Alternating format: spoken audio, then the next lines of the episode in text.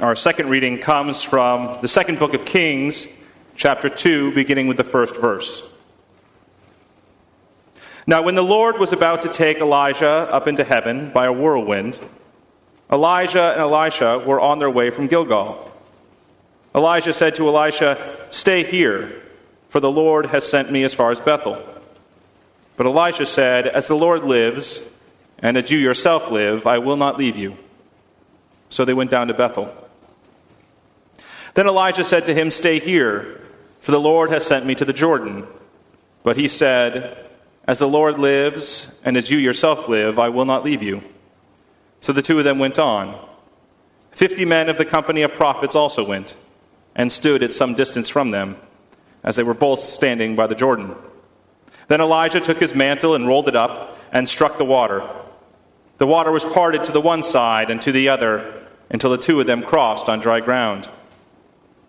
When they had crossed, Elijah said to Elisha, Tell me what I may do for you before I am taken from you.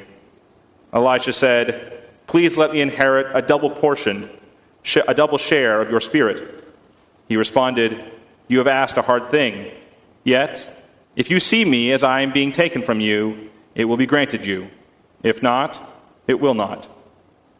As they continued walking and talking, a chariot of fire and horses of fire separated the two of them and Elijah ascended in a whirlwind into heaven.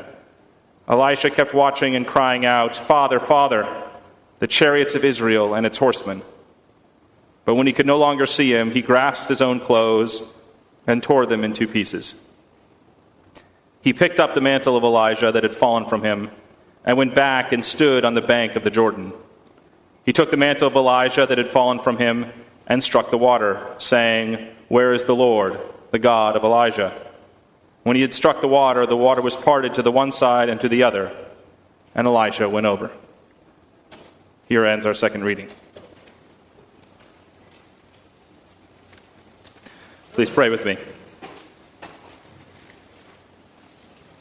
May the words of my mouth and the meditations of all of our hearts be acceptable in your sight, O God, our rock and our Redeemer. Amen.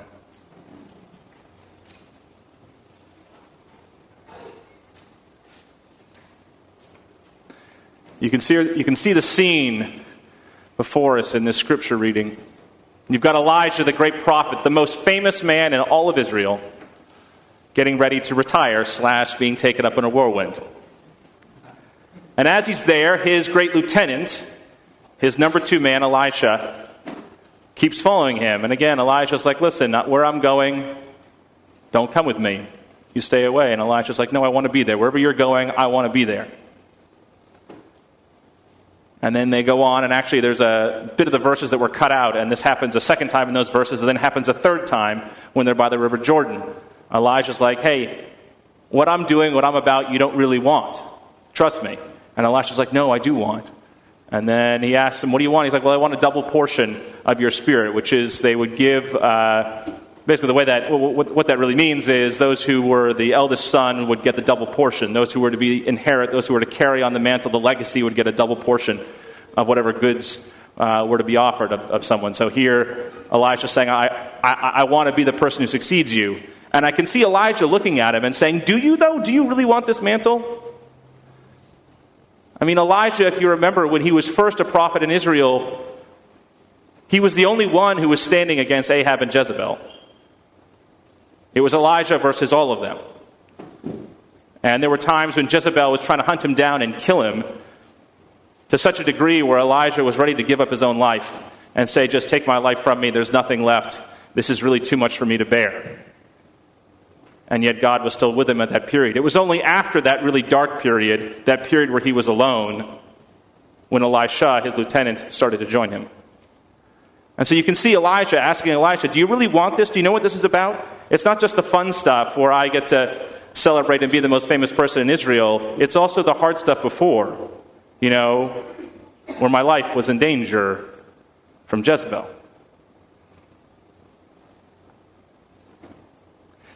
My uh, Facebook feed and Instagram these days are verifiably blowing up uh, with all my friends who were in New York City this weekend. Because in New York City is a celebration of the 50th anniversary of the Stonewall Inn riots that launched the modern gay rights movement. And apparently, it's also, because of that, it's also World Pride is being celebrated in New York, I think for the first time. And so it's estimated that there are 6 million people who are visiting New York for the Pride celebrations this weekend. I mean, New York's already crowded enough as it is. I can't imagine what it's like with another 6 million people. And they're all there, and again, all these images are of these wonderful parties and these outrageous outfits, and today is this, you know, record-setting parade. One of the images that's come across my feed several times is a, uh, is a sort of signpost that's somewhere in Greenwich Village uh, where there's different signs, each of a different color of the rainbow, and the top says gay, and then bisexual and lesbian and transgender and intersex and queer and two spirit, all the way down. And the bottom, the last sign uh, says sponsored by MasterCard. I'm serious. MasterCard was smart about this. But it makes you think as everyone's up there celebrating the 50th anniversary of Stonewall and celebrating uh, what is surely to be a party to end all parties, the question that I have to ask is like, are those people really ready to inherit the mantle? Do they really want it? They say they love pride and they love celebrating it and they're getting all their selfies in front of the Stonewall Inn, but I can't help but ask, I'm like, do you really want it? Do you really know what it's about? So, the 1960s were not a particularly kind time for LGBT people in the United States. George Chauncey, in his famous book, Gay New York, uh, has pointed out that actually in the early part of the 20th century, there was a fairly vibrant LGBT life in New York. And it wasn't until the 1930s and the Depression where people started to impose uh, new levels of morality to cut down on deviancy.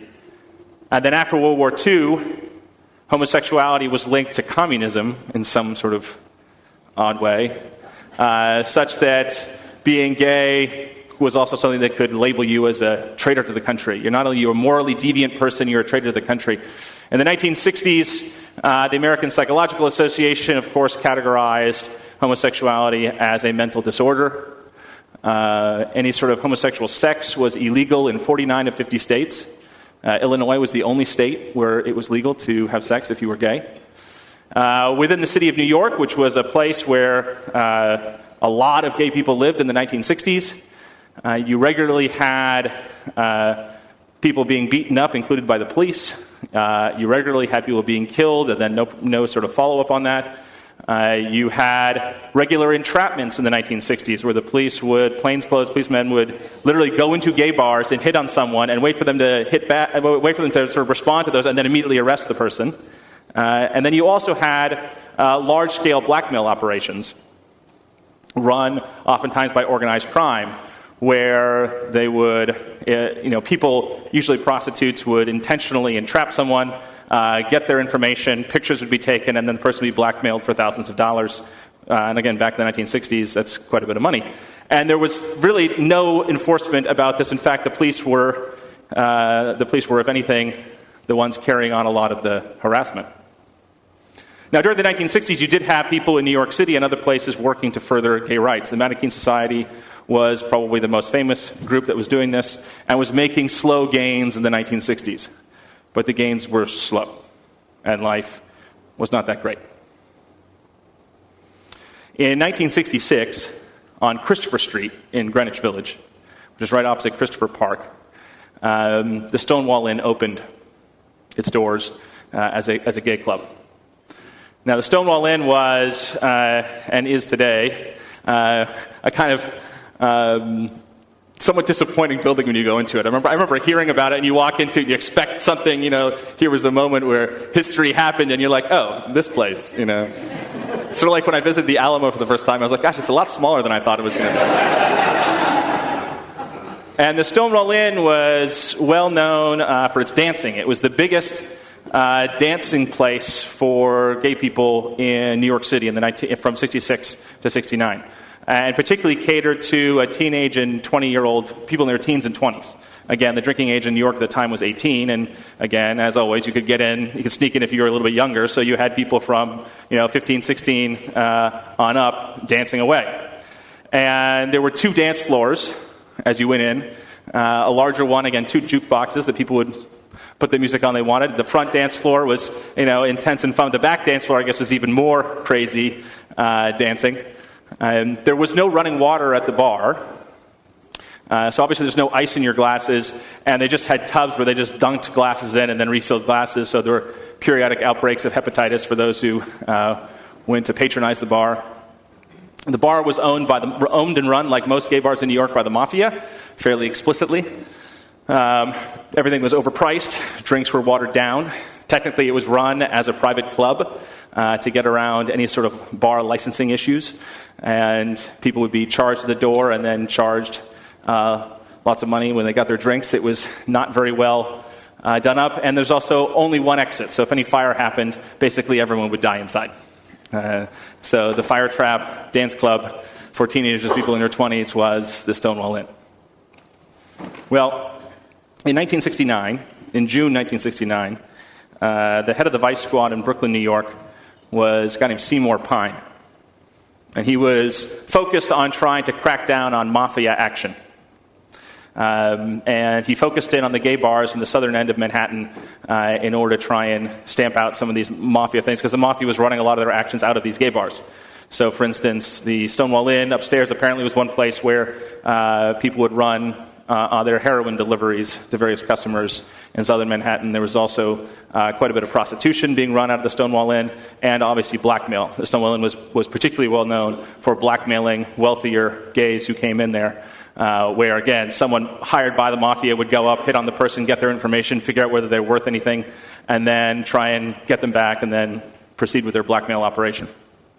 So Pine wanted to shut down the, Black, the Stonewall Inn among some other places. And in the few weeks before, they raided a couple other bars, and actually the week that, that, that week, the week of the riots, on Tuesday night, they'd already raided the Stonewall Inn, but then it opened up the next day. So Pine was frustrated and said, okay, this time we're going to get them and we're going to put them away for good. I want to shut down this place for good. So he got together a bunch of people, uh, or his group of about eight to ten cops. He got together a patrol wagon to show up, and there were some undercover cops that went in initially to sort of mark out who the mafia people were, who worked at the bar, uh, so that when the cops raided, they could, they could pick them up. And then at around 1.20 in the morning, they raided the Stonewall Inn. Now, this night, uh, on June 27th, so this is the morning of the June 28th, technically, uh, it was really, really hot.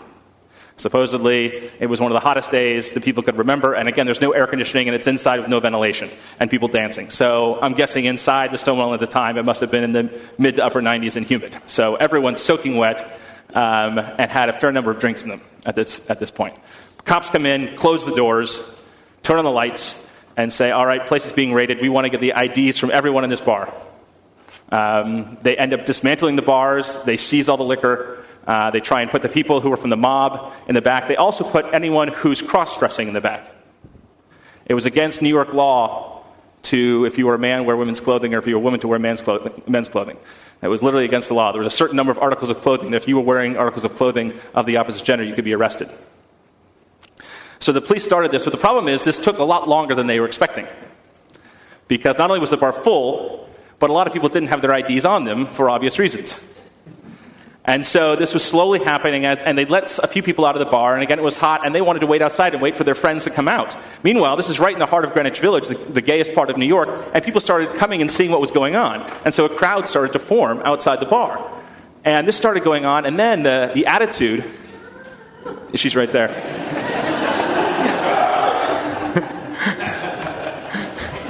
so. that is a fabulous dress that Dia's on. Uh, so the crowd starts forming outside. Now, meanwhile, inside, the cops are in the back room trying to figure out who's violating the cross dressing laws. So apparently, they're actually forcing uh, people who are in women's clothes to expose themselves to see whether or not they're actually a man or a woman so they can arrest them. Now, the people who were, for, to whom this was happening to weren't very happy about this, and the attitude of the people inside started to turn pretty nasty pretty quickly. Um, as more people came out and they were loading the mafia people and some of the people who were, who were wearing uh, you know, clothes of the opposite gender, or at least birth gender, into the patrol wagon, uh, the crowd started to get really angry. Uh, and they barely got that first patrol wagon away, but they needed another one because there were so many people they were arresting. And now there was just this awkward moment where the crowd was there getting larger and angrier, and the cops were there just waiting for this patrol wagon. Meanwhile, they bring out this, uh, as the story goes, this butch lesbian who was having none of it. I mean, absolutely none of it. And was screaming, hitting the cops. There were like three cops trying to get her in the car, and she kept she got out of the car and kept screaming and screaming at the crowd, being like, "Are you going to help me? Are you going to do anything to help me?" And they got her in the car a second time. She got out a second time, and they had to take four cops to get her in the car the third time. Meanwhile, she's screaming. Meanwhile, some of the crowd finally gets angry enough. They start taking some pennies and start tossing pennies at the cops because again, this is all a payoff operation, or so a lot of people thought. Um, so you have these pennies being thrown. Meanwhile, you have some bottles being thrown. One of the cops gets hit with a bottle in the head. There's uh, repair work being done on the uh, on the subway station around the corner. Some people grab some bricks and start tossing bricks. All of a sudden, the cops realize at this point they've lost control of the, of the situation, and they then barricade themselves inside the bar. The crowd, however, is still not having any of this. They start getting Molotov cocktails and start throwing them through the windows of the bar. And again, there are also people still being arrested inside the bar. The cops inside the bar literally have to find the fire suppression hose and put out flames as more flames get tossed in. They even get a parking meter from the side that was broken down in Christopher Park and start using it as a battering ram to batter the door down, the heavy door down to the Stonewall Inn, to get and again free the people who are inside and who knows what to the cops. Meanwhile, the cops inside, uh, thankfully, are led by this guy, Pine, who was a former veteran of World War II, who's like telling all the cops to calm down and not shoot into the crowd. So here we have a potential situation where the cops could start firing into the crowd just to get out of there. They're scared for their lives. Meanwhile, one of the undercover female officers sneaks out, sneaks out a back window, calls for, for uh, support, and all of a sudden you have, within 20 minutes, you have the SWAT team, what they call the, the TPF in New York, the riot police show up, in addition to about 30 other uniformed police officers. At this point, the gays still don't go away because they are angry as all angry and they're just they've, they've, had enough of it. And so all of a sudden they'd be you had especially these, these flame queens. One of the people that were the leaders of this revolt were these uh, flame queens. These were the people who were super effeminate as teenagers uh, got kicked out of the house and they still like being they're not cross-dressing but they're wearing eyeliner and other sort of things that make them seem more and they just own their effeminacy.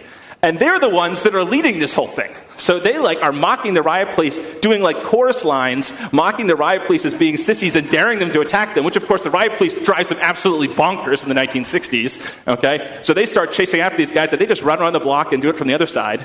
And this goes on for hours until about five in the morning when finally people dissipate.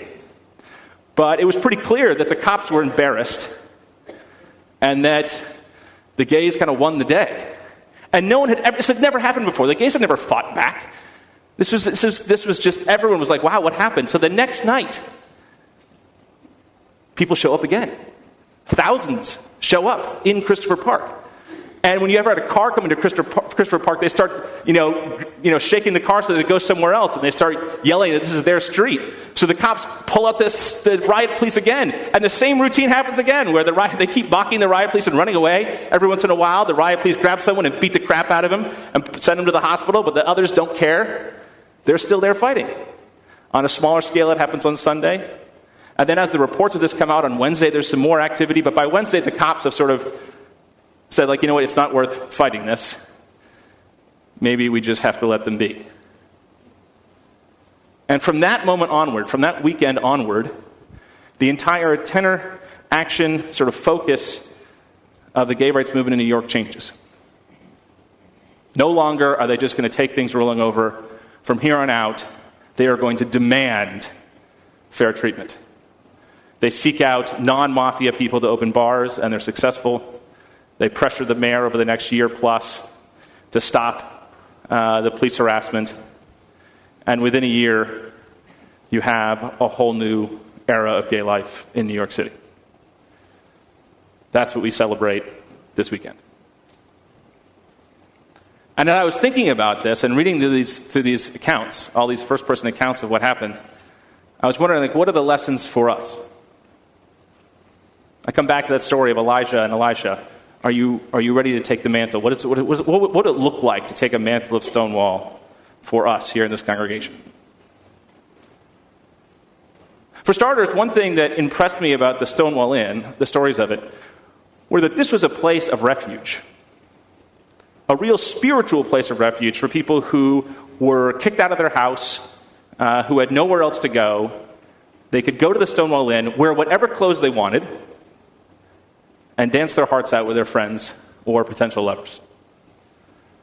It was one place where they could freely express who they were without judgment. And that's why when it was shut down, even though it was a seedy dive bar that the more respected members of the gay community didn't like, for those people who were there, for those people in their teens and 20s who were there, that was their place. It was a place where they could be themselves, and darn it, they weren't going to have it taken away. What a good aspiration for a congregation to be a place where people can be themselves as wholly and fully as possible without fear of judgment where you can come to a place like First Congregational, ideally, and be all of you. Wear whatever you want. Without someone else down the pew being like, you know, like, you see the person's wearing this this day? You know, how is that possible? That, that wouldn't have happened at the Stonewall Inn. How can people express themselves and be free to be there? That's something I think we can aspire to. Or when you think of who are the people who actually rioted who were the people who rioted? Some of these flame queens are the stories I was reading, because again, there have been extensive interviews, you know, as time has gone on, of the people who were involved in the riots. Some of these flame queens, these people were homeless on the streets, a good portion of them. And there were these accounts of these kids on the streets who uh, had to resort to prostitution and stealing in order to make ends meet. A lot of them suffered from various degrees of mental illness. They were as marginalized as marginalized got. I mean, they were even marginalized within the gay community that was incredibly marginalized in the 1960s, and yet it was those people. It was that butch lesbian being drawn out of the bar. It was the transgender people who were being, you know, thrown in jail. It was these flame queens who were uh, being marginalized. Those are the people that, according to all the accounts, were the ones that led the riots on that first night and subsequent nights. The marginalized of the marginalized. Talk about a call to action for a congregation like ours that cares about liberation theology. How can we be better about welcoming the truly marginalized into this space? What would that look like? Who's not here when you look around? Who in a place like Houston's not here who, who might need a place like this? One of the things that allowed these Flame Queens and others to revolt is that they had been so beaten down and so marginalized, they had nothing to lose. How can we aspire to more solidarity with people who are in that marginalized place? So that when they want to lift their voice up, we can stand with them or give them a voice. Or if we are part of that marginalized community, get others to stand up with you. The final thing that strikes me is just the militancy of it, the anger of it, the righteous rage of it. So often, when we see injustices in society, we just go along and say, oh, well, you know, that's just the way the world is. Last week in Milwaukee, uh, a few of us were out at a bar, and there was this guy who was uh, a little bit too intoxicated, but uh, lamenting the state of the world. And finally, us, a bunch of clergy, looked at him and said, Well, what are you doing to change it? And he's like, Well, I'm complaining to you right now. and I'm like, Well, you look around this table, all of us here are doing a lot more than that. Um, and we gave him a hard time, and uh, he wasn't very happy about that and then left. Um, but that militancy, we see these injustices in the world, and what are we doing about it? What are you going to do about it to change it? These people eventually had enough and were able to do something. Again, this is the 50th anniversary of Stonewall and World Pride, and I'm happy about that. And we're going to have some rainbow cupcakes, and we've got a lot of rainbows here, and it's a great thing to celebrate. But I think we would be doing a disservice to those people who paved the way if we didn't remember what actually happened and what mattered for it. And to keep coming back to that question of our text are you ready to take up that mantle? Are you ready to take up the mantle? And if so, what would that look like for you?